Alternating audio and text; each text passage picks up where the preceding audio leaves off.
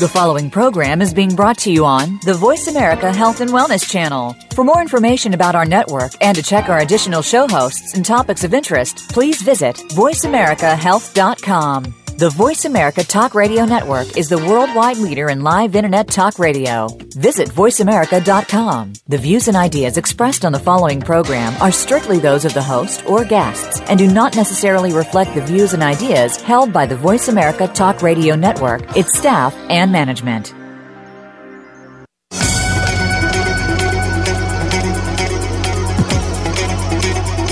Welcome to Neuro Matters, the brink of Alzheimer's with Dr. Sam Brinkman.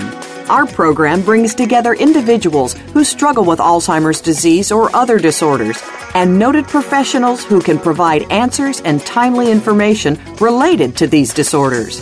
Now, here is your host, Dr. Sam Brinkman. Good afternoon, ladies and gentlemen, and welcome to Neuromatters, the brink of Alzheimer's. I am your host, Dr. Sam Brinkman, and I welcome you to our program on Alzheimer's disease and the dementias. And we are joined today to share his knowledge with us, Mr. Rick Diaz, who is a representative of Adult Protective Services in the state of Texas. And he's going to help us to understand a lot about this organization, which can be so easily misunderstood or misperceived. So I'm looking forward to this discussion. Rick spent a career in the Air Force, 22 years, where he worked in avionics and then moved into a command position as a first sergeant. Um, he uh, completed a bachelor's degree in gerontology at Abilene Christian University. He worked at the Abilene State Supported Living Center as a direct care aide for two years, then went to the Area Agency on Aging and filled various positions there and is now a supervisor and in home supervisor for the Adult Protective Services in this area of West Texas. So, Rick, thank you for being with us and welcome to the program. Thank you, Dr. Brinkman. It's my pleasure to be here.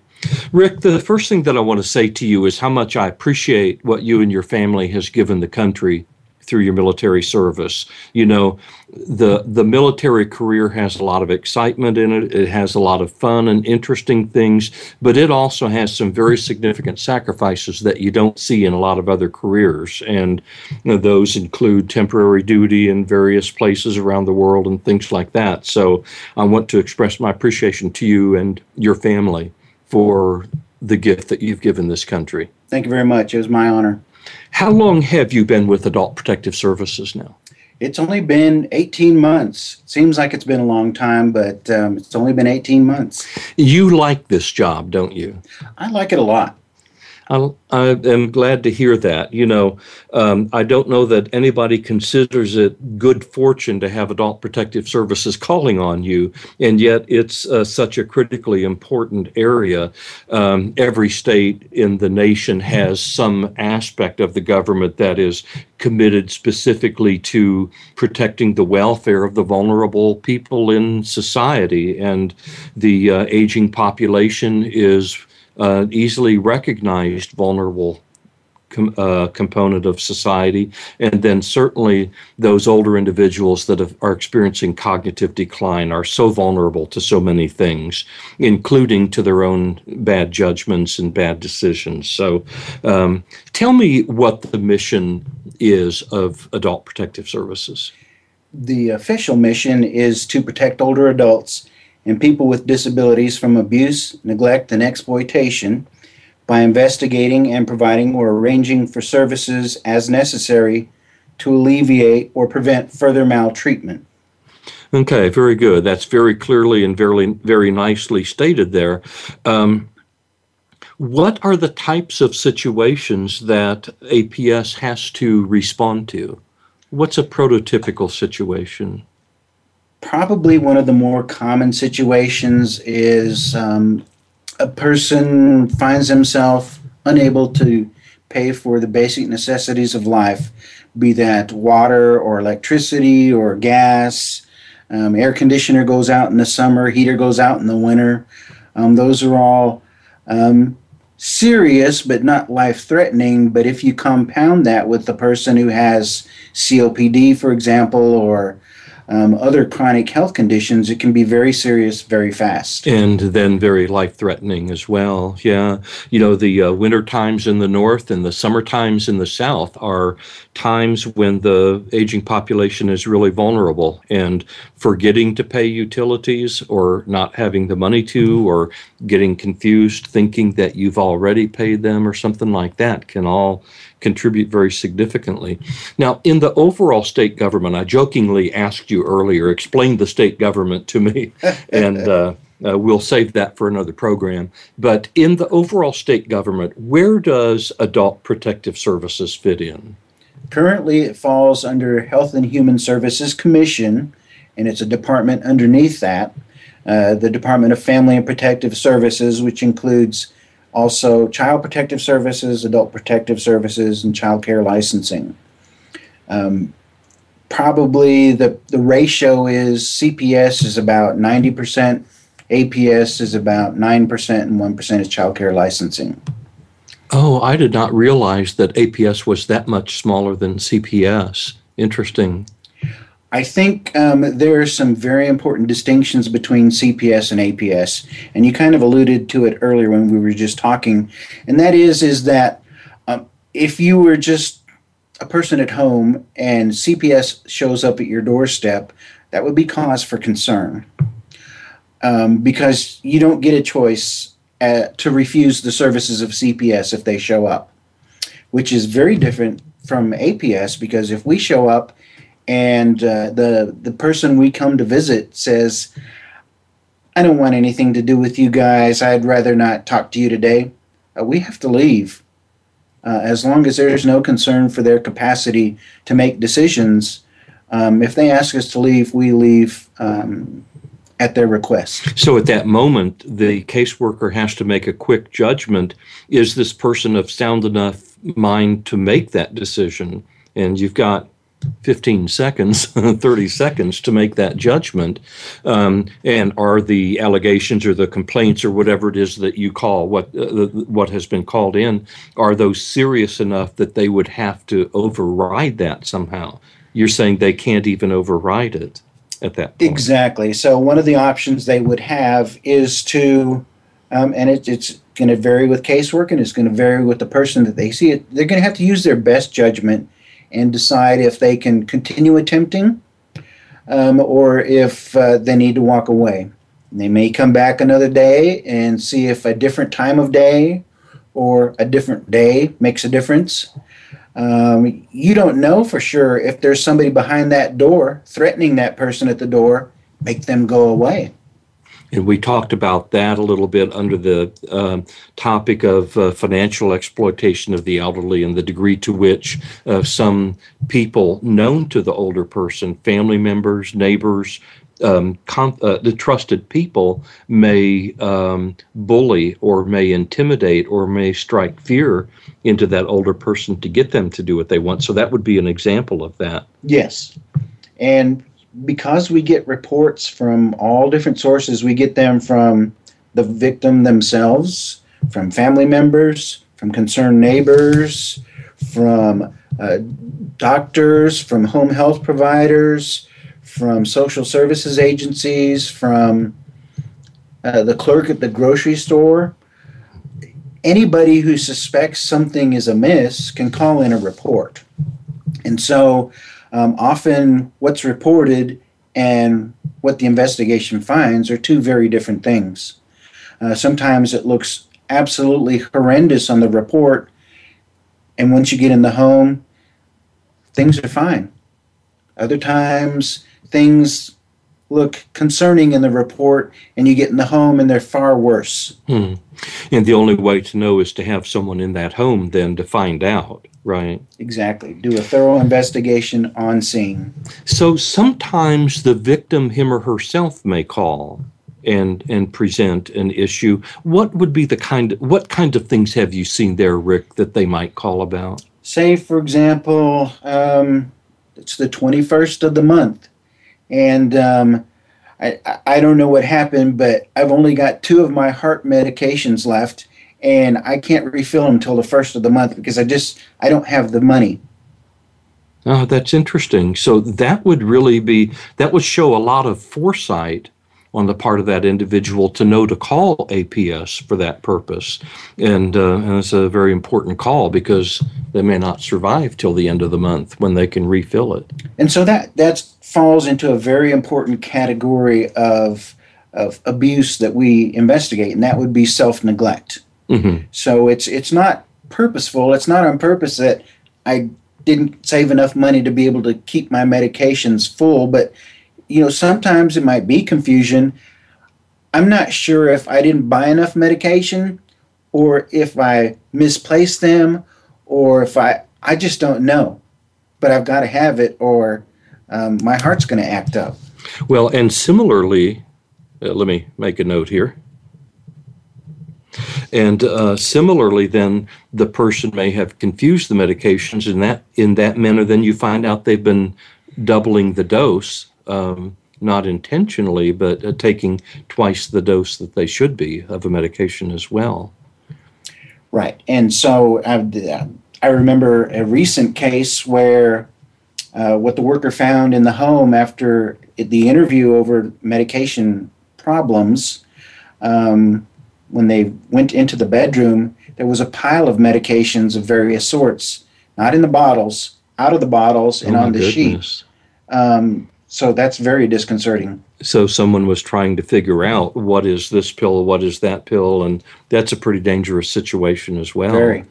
I know that um, uh, under the self neglect category, one of the things that comes to my attention at times, um, you have an older person or older couple whose children all live a distance away and they get into bad nutritional state for example. Um, I have heard people say that uh, they looked in the cupboards and there was nothing but breakfast cereal, box after box after box of breakfast cereal, or um, find that someone is eating things that they don't need to eat, pet food, for example, um, or um, eating things that have been in the refrigerator too long and risking becoming ill. So the self neglect area really is I would think, a pretty significant area, right? It is. Um, and there's also medical neglect um, where a person just either doesn't recognize that they have something that needs medical attention or they don't like their doctor or they don't like to pay the copay. There's a myriad of reasons, but um, they might have a decubitus ulcer on on their buttocks and and just let it go and go and go until uh, finally somebody notices and reports it. Or a fall with an injury that they won't uh, get help for. Exactly. You know, those are very challenging situations, and the family would like to use powers of persuasion, you know, or logical argument, and sometimes uh, that is just not going to get the job done. In fact, just in the past week, I um, saw an individual who had fallen and had a laceration to the cheek and was unwilling to have it attended to. It obviously needed attention, and um, she wouldn't listen to her family. But you know, um, that's the the only other option they have is to physically restrain her and take her to an emergency department or something like that. Well, we're going to go to a break, and when we return, we will talk more with Rick Diaz from Abilene Protective Services.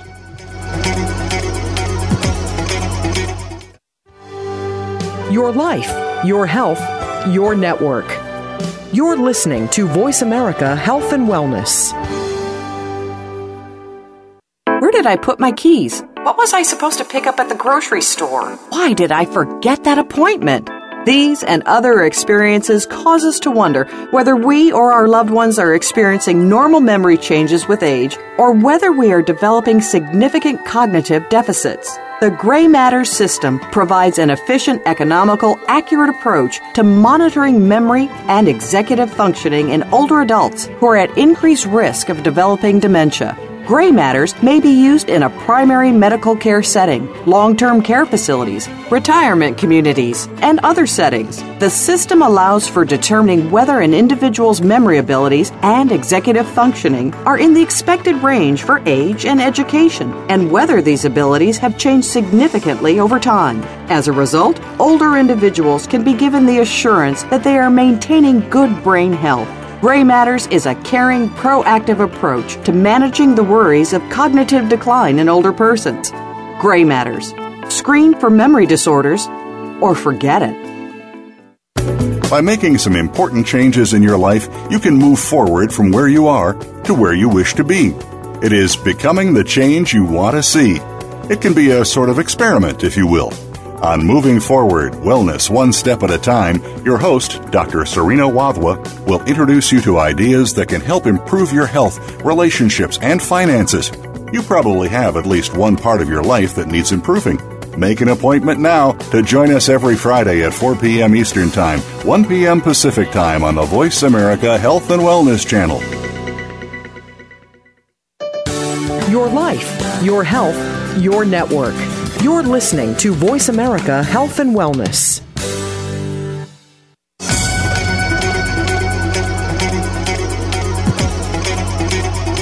You are listening to Neuro Matters, the brink of Alzheimer's. To reach Dr. Brinkman or his guest expert today, please call in to 1 472 5792. That's 1 472 5792. You may also send questions or comments about the show via email to sdbrinkman at hotmail.com.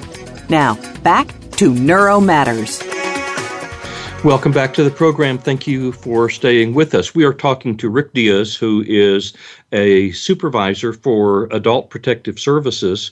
And um, Rick and I were just talking about this whole area of self neglect or medical neglect and how complicated those situations can become and how dangerous they can become as well.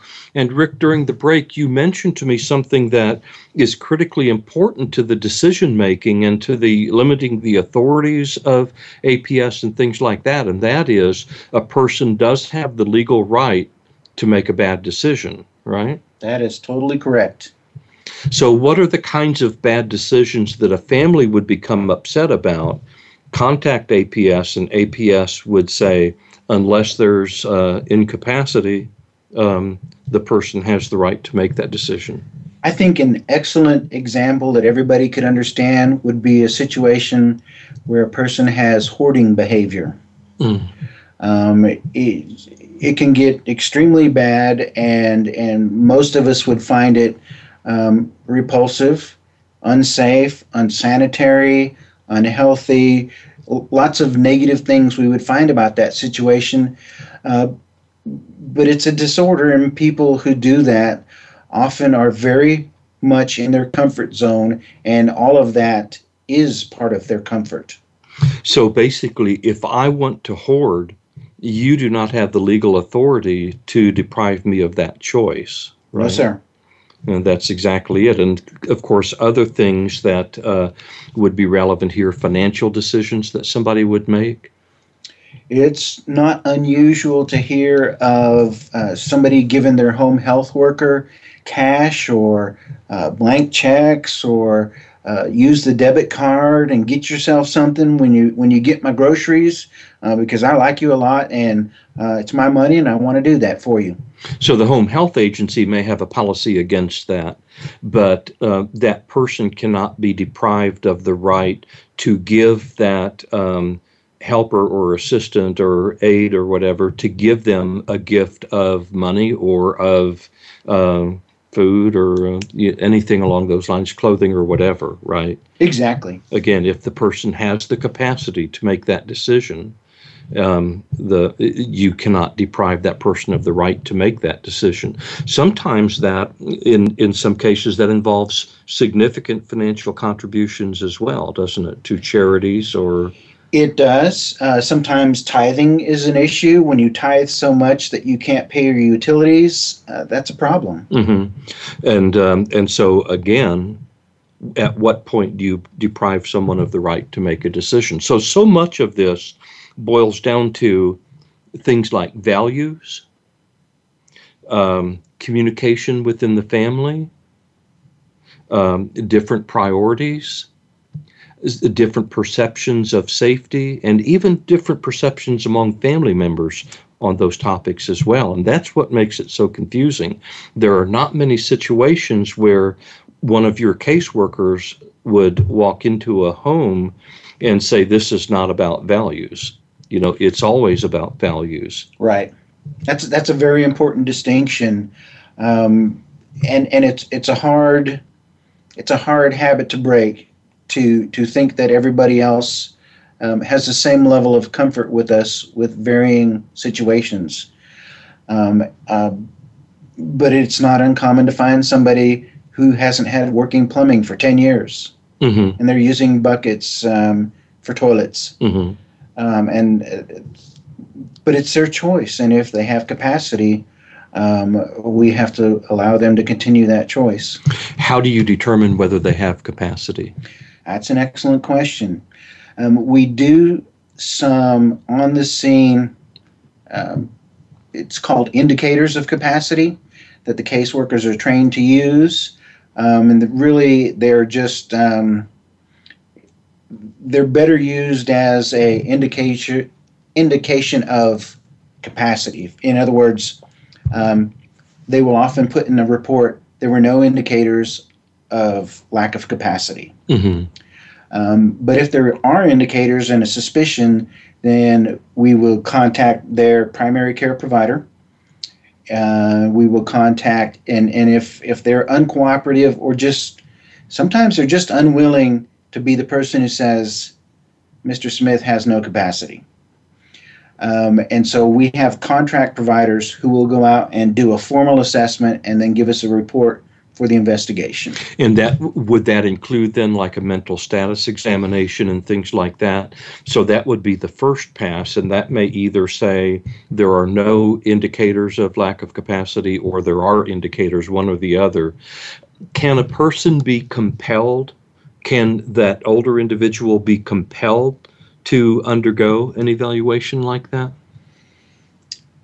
It's um, something we do. We make every effort to allow them to choose to participate. And so, if there's a outright refusal, um, we will we won't compel them. We'll use other evidence gathering techniques. And so then you have to find out is there capacity or not by what observations of others, talking to collaterals, talking um, to anybody who has knowledge of the situation, who can provide evidence to, to lead us to a decision. Um, because um, doing something against a person's will is the absolute last resort, and it's only when they're they capacity is the reason they're not making good decisions that we step. So potentially, that. a court could compel uh, if there is a hearing to determine um, not capacity what's the word i'm looking for here? Competency. Yes. you know capacity being individual abilities but competency being the overall um, assessment. Uh, the court could compel someone to be evaluated by a designated person or by a person of their choice even right. uh, to determine their competency but short of that you have to use wit and persuasion basically right? Exactly. And and sometimes we have to we just have to walk away and wait for the next report and hopefully um, something will change uh, eventually that will uh, either resolve it or give us the ability to provide more help. Mm-hmm. now family members often will report a situation to APS. What kinds of situations tend to arise there? Sometimes it's it's as simple as you know they call grandma and um, she doesn't sound like the way she usually sounds every time I call each month, and um, I'm really concerned because my grandma has never acted this way on the phone before. Is there any way somebody can go check on her? So this is just a check, I guess, a welfare check kind of thing, a check for the well-being of this individual. it would the report would have to contain just a little bit more concern than just a welfare check. Um, we would we would refer a true welfare check to law enforcement. Okay. Um, but if there are concerns that fall into uh, what we look into, you know, you know, I'm thinking she's not taking her medicine is the reason that she might be acting this way on the phone. Okay. We would clearly sense. go look at that. So I'm uh, the family member who lives away calls about a specific thing. I think she may have had a stroke. She was slurring her speech, or he may be forgetting his medications. He's real confused, and he wasn't yesterday. Things like that. Right. Or I was talking to her and she kept calling me by the wrong name. hmm What kinds of things do neighbors call in?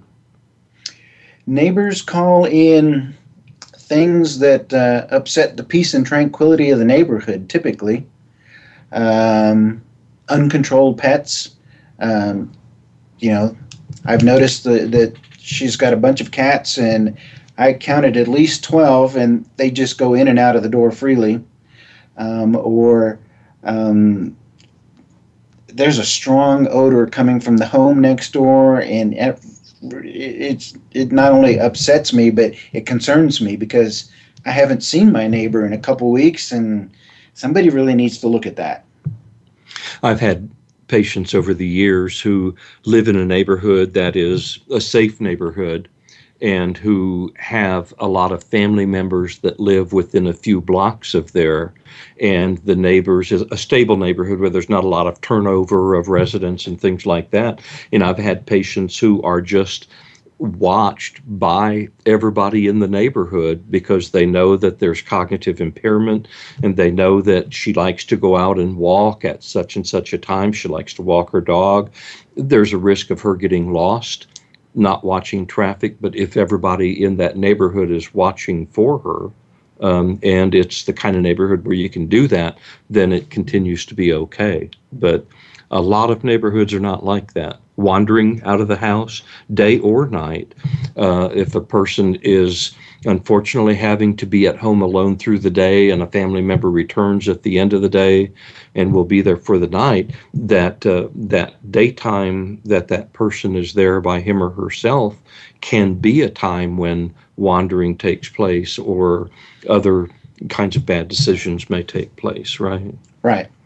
So sometimes they'll get picked up by the police and, and they'll end up at the hospital or Would they then make a referral to APS? yes, hospitals uh, uh, are very good about making reports um, of anything that concerns them. Um, just sometimes the story doesn't add up. Um, sometimes patients refuse treatment. They, they end up at the ER, but then they refuse treatment. Um, and when they have a se- severe condition like um, I had one recently had pancreatitis. Ooh. Just did not want to be at the local hospital here. Wanted to be at a different hospital. Um, but the person had a history of checking in and leaving hospitals without treatment. Mhm. So So the hospital knows that things can go very wrong very fast if that person doesn't get treatment. And the consideration again is at what point do you deprive that person of the right to decide, I don't want to be in this hospital?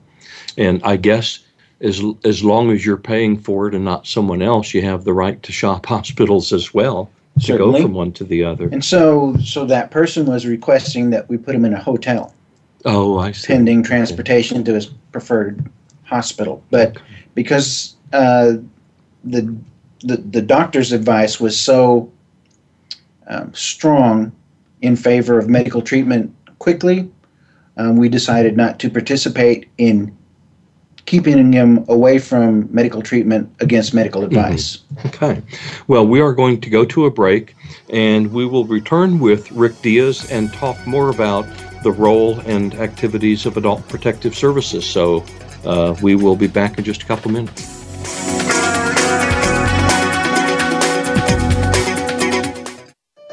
Opinions, options, answers. You're listening to Voice America Health and Wellness. Can grief be good for you? Absolutely. It gets your attention, helping you evaluate your choices and relationships. Your losses define who you are. Tune in each week for Good Grief with host Cheryl Jones. Our show features those who have made incredible transformations by grieving their losses. You'll learn how to find your courage and strength. You'll discover the important things in your life and how to let go of things that are less important. Good Grief airs live Wednesdays at 2 p.m. Pacific Time, 5 p.m. Eastern on Voice America Health and Wellness. Where did I put my keys? What was I supposed to pick up at the grocery store? Why did I forget that appointment? These and other experiences cause us to wonder whether we or our loved ones are experiencing normal memory changes with age or whether we are developing significant cognitive deficits. The Gray Matter system provides an efficient, economical, accurate approach to monitoring memory and executive functioning in older adults who are at increased risk of developing dementia. Gray matters may be used in a primary medical care setting, long term care facilities, retirement communities, and other settings. The system allows for determining whether an individual's memory abilities and executive functioning are in the expected range for age and education, and whether these abilities have changed significantly over time. As a result, older individuals can be given the assurance that they are maintaining good brain health. Gray Matters is a caring, proactive approach to managing the worries of cognitive decline in older persons. Gray Matters. Screen for memory disorders or forget it. Opinions, options, answers. You're listening to Voice America Health and Wellness.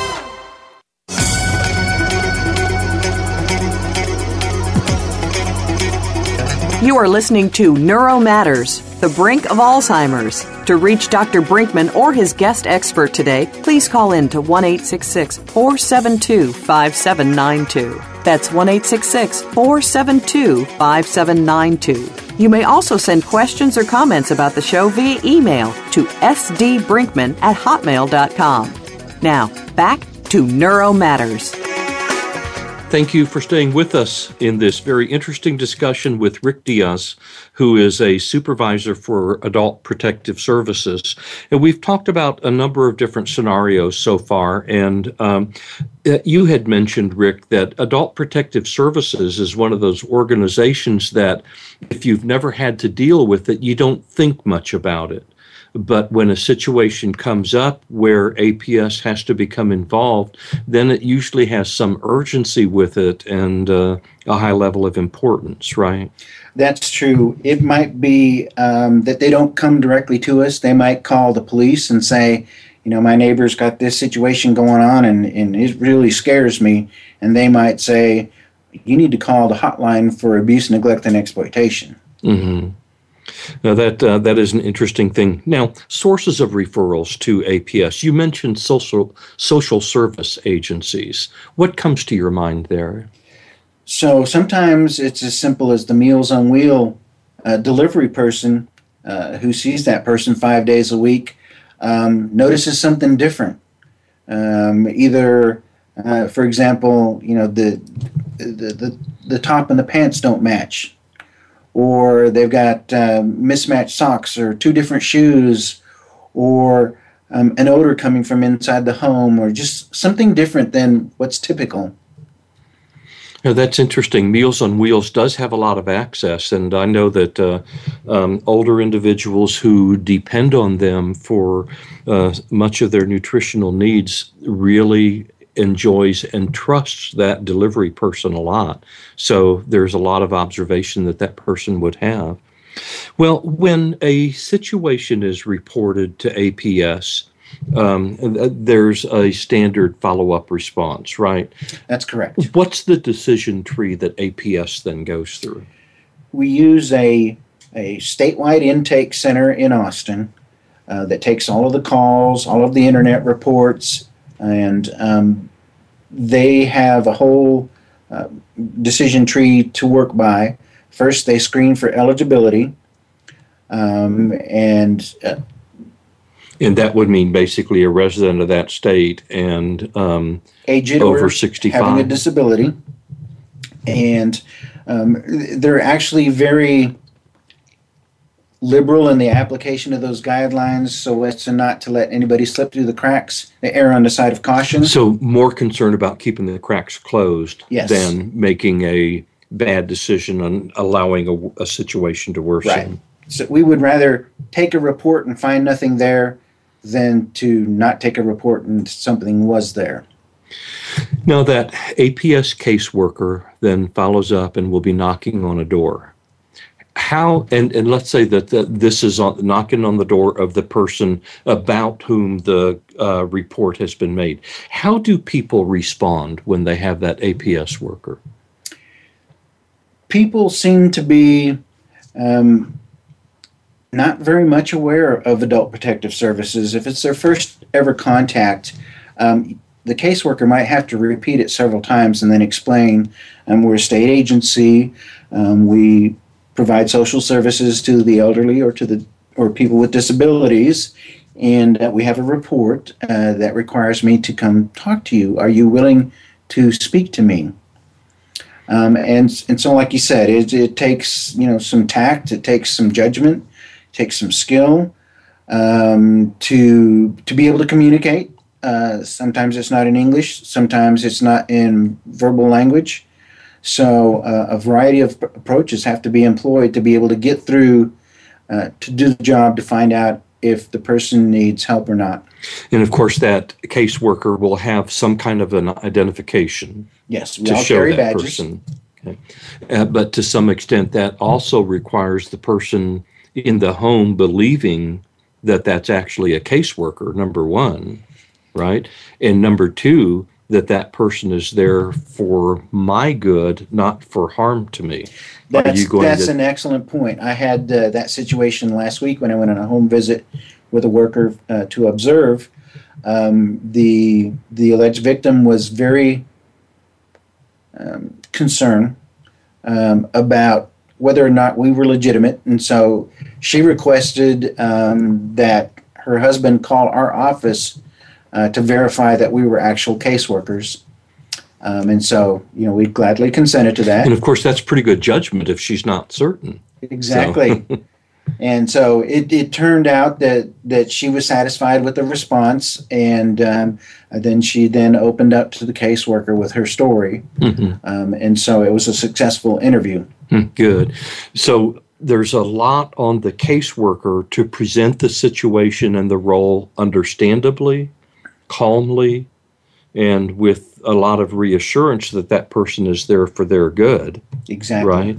Because i i could certainly see people's first reaction being you're here to take me out of my home or you're here to somehow make my life less enjoyable than it is now. Exactly. It's that's a very important point and um, one of the ways that we approach that concern is through our core values.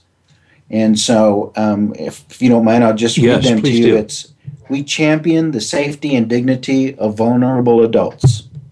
We conduct ourselves with integrity. We demonstrate respect for all persons, and we collaborate to improve outcomes. Good core values good core values. And the APS reinforces that through their system, right? Through their organizational structure. It's, it's, very much a part of everyday life at APS. Without that, there's not much that APS can do that is going to be helpful to people without a core set of values like that. And I guess that take, takes us back to the point I made earlier. So much of it's about values. You would like to make it about specific laws, specific regulations, specific policies, but it always is going to be about values within the family or uh, within the APS system as well. Exactly. Really, and so it might even come to a, a decision point where it's not really a capacity concern, but it's a, a respect or a cultural concern. Um, and, and the person doesn't reach a level of comfort for that caseworker to continue the interview, we'll respect their dignity and try again another day. Cultural factors certainly can come into play in uh, um, in any community. People come there from different cultural backgrounds, maybe more or less acculturated. How many generations in the U.S.? There are language barriers. There are um, uh, nations of origin type barriers and things like that. Also, that can probably make it more difficult to achieve clarity and to achieve a good decision at times, right? Yes. So we have a full um, set of interpreters at our disposal. Uh, anytime a person requests uh, In- in communication person, Rick? in person, Oh, good. as as much as possible. Some of the more, um, some of the less common ones would have to be by telephone, Mhm. but any any known language is available to us, as is sign language or um, other forms of interpretation. Well, that's good, and that obviously is a very important consideration.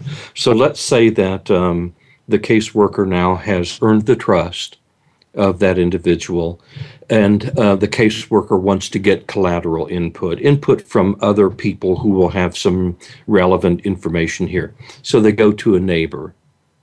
How does the neighbor usually respond to that kind of thing? if they have any sense of the person or the situation, they're usually very cooperative. They're often the reporter, uh, which we do not reveal the reporter of a re- uh, for an investigation ever. Um, we keep that confidential to encourage people to report um, and to uh, eliminate retaliation against reporters Mhm. um, but it's very often uh, that we don't know who the reporter is.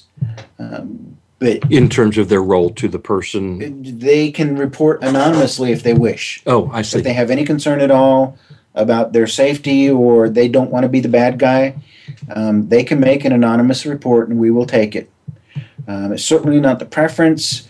Um, our our training and guidance is to talk to the reporter in every case. Mhm. Um, so that takes one thing off of the table if they report anonymously, but we certainly don't want to uh, make that not available to them. In your experience, has maintaining that confidentiality been successful in preventing retaliation? I think so. Um, because there's a lot of people who still live with the alleged victim. hmm Um, and so it, that would be a very complicating situation if it were to become known. hmm So um, I think it's been very effective. Okay, good. And uh, are there conditions under which that confidentiality can be broken? Very few. Um, in the in the case of incapacity, would be uh, one possible situation. In the case of a uh, a law enforcement issue, a true crime, criminal Mhm. activity, um, then that information could be provided to law enforcement. Now, my guess is that one of the more complicated situations that comes up is where collaterals don't agree. And especially if collaterals are members of the family that are that are related to the individual who's been reported, right? Yes, very common. What do you do with that? So, um, the best way to understand that is to understand um, the level of um, proof that we require, which is simple preponderance, which means if um, the evidence shows 51% more likely that something happened to 49% more likely that it didn't happen, then that would be a preponderance that it did happen. How is the caseworker protected, though? That this uh, is a very difficult judgment, It is. and somebody's going to be unhappy with that caseworker when it's all done. It, that is certainly a possible outcome. So, one of the protections is to have a supervisor being a second set of eyes to read the investigation and agree with the findings uh, according to policy and the law that governs everything that we do. And so that's what you as a supervisor would do. Then the caseworker would say, here's the situation, and I need your experience, I need your wisdom, and I uh, also need your eyeballs and your ears in these conversations that they're having. Right. So, they actually formally submit their completed investigations to a supervisor on the computer, and the supervisor has to review and approve or reject the finding. Okay. Well, very good. Um, we are going to go back to a break, and when we return for our fourth and final segment, uh, I would like to talk a little, a little bit about how the public knows or how a family member knows when to report and whether to report. So uh, stay with us. We'll take a short break, and we'll be back.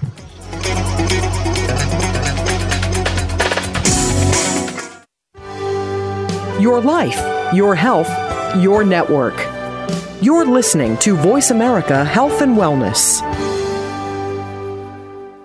Where did I put my keys? What was I supposed to pick up at the grocery store? Why did I forget that appointment? These and other experiences cause us to wonder whether we or our loved ones are experiencing normal memory changes with age or whether we are developing significant cognitive deficits. The Gray Matters system provides an efficient, economical, accurate approach to monitoring memory and executive functioning in older adults who are at increased risk of developing dementia. Gray matters may be used in a primary medical care setting, long term care facilities, retirement communities, and other settings. The system allows for determining whether an individual's memory abilities and executive functioning are in the expected range for age and education, and whether these abilities have changed significantly over time. As a result, older individuals can be given the assurance that they are maintaining good brain health. Gray Matters is a caring, proactive approach to managing the worries of cognitive decline in older persons. Gray Matters. Screen for memory disorders or forget it.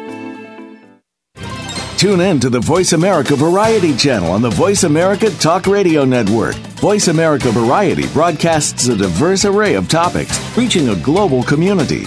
Our experts come from all walks of life, and the topics they discuss are everything from current events, arts and entertainment, leadership, parenting, relationships, self improvement, career advice, and a variety of other topics. Check us out today. You're sure to find something of interest. Voice America Variety. Talk on today's hot topics. Opinions, options, answers. You're listening to Voice America Health and Wellness.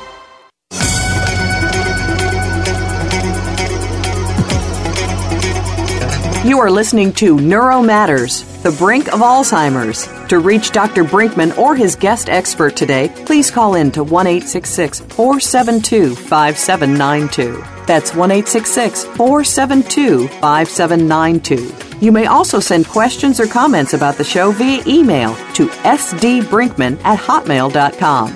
Now, back to Neuro Matters. We are continuing to talk with Rick Diaz as we go into our fourth and final segment today. Um, we are talking with him about his experiences and knowledge with adult protective services.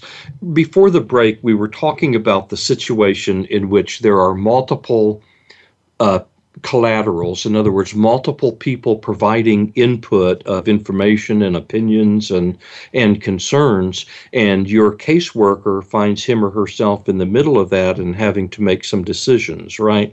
Uh, right. Uh, very very difficult decisions uh, again because they're about values, really.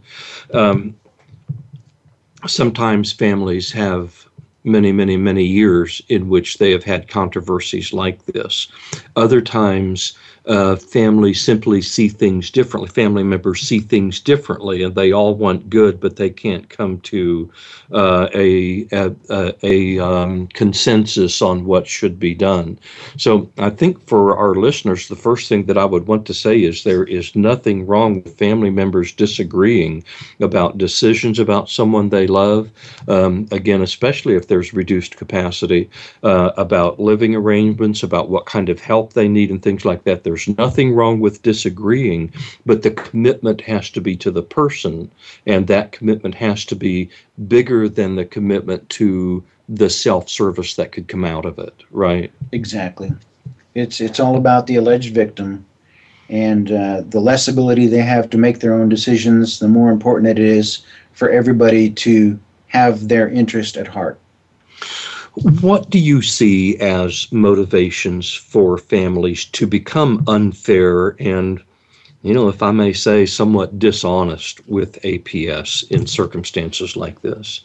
Uh, very often it's money, um, inheritance or perceived inheritance, or rumors about um, a windfall that grandma got or that mom got um, that they may be able to participate in after mom's in a nursing home, um, or just you know misconceptions about um, estates and financial planning and, and things, uh, rumors in the family uh, can often lead to misunderstandings.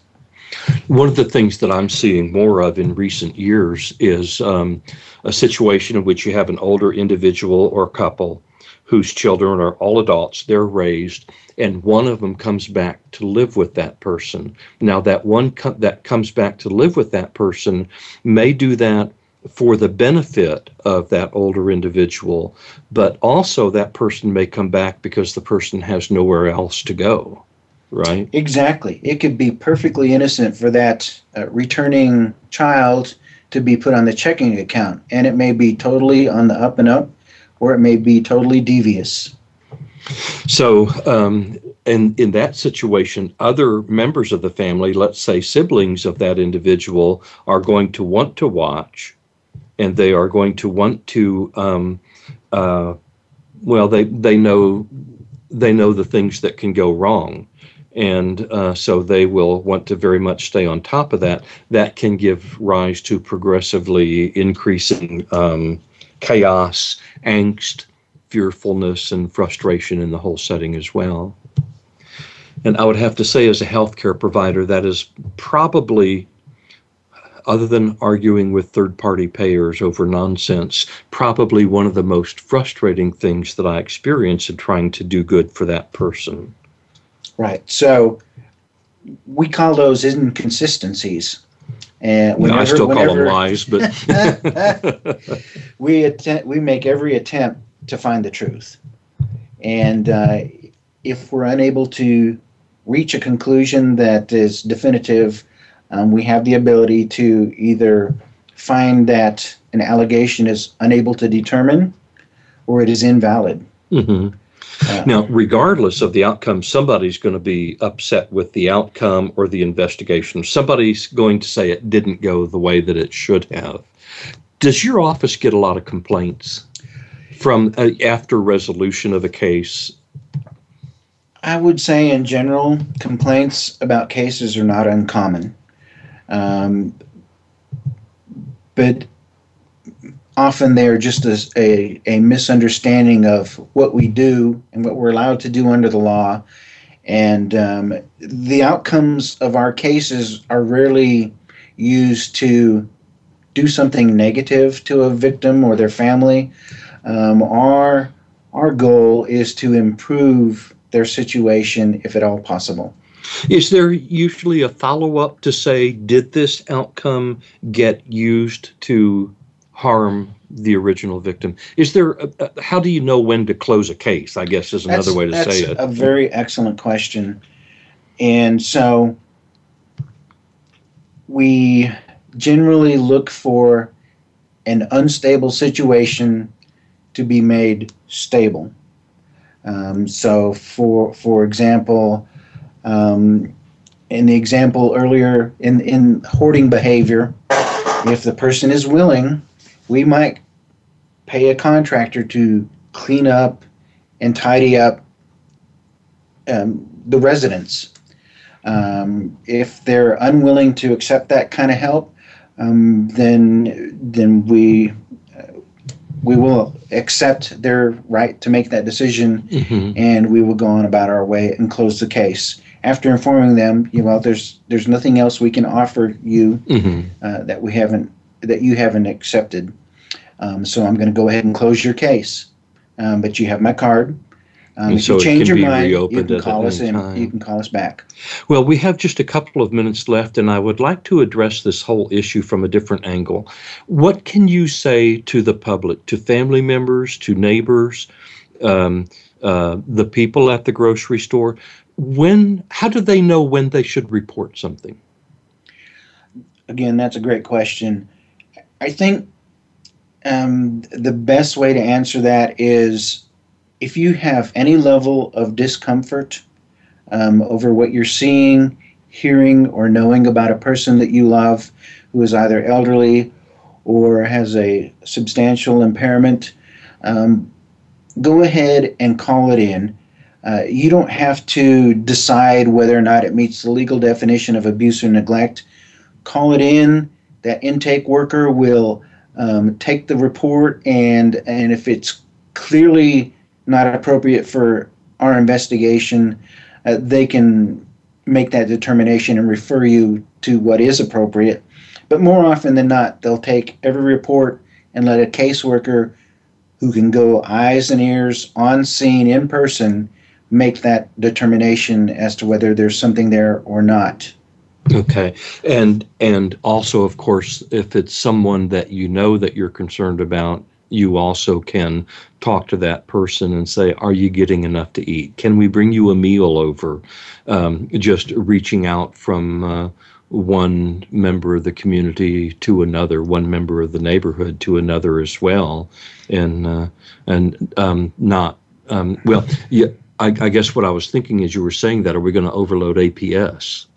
We would be happy to be overloaded, okay. and we will um, take any volume of, of cases that come our way. Um, we're structured uh, to take any amount that comes our way and and find a way to um, process all the cases correctly uh, to the right conclusion. Well, Rick Diaz, I am so very grateful to you for taking the time to um, educate our listenership on this very complicated and very easily misunderstood issue. So, thank you so very much. And again, thank you for what you and your family have given to our country in your military service. Um, and to our listeners, thank you for being with us this evening. I hope that this discussion has been helpful, and I will look forward to being back with you next week. Thank you.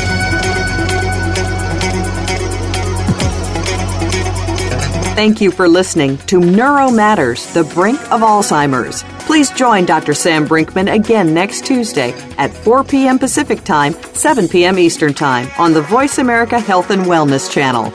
We'll talk again next week.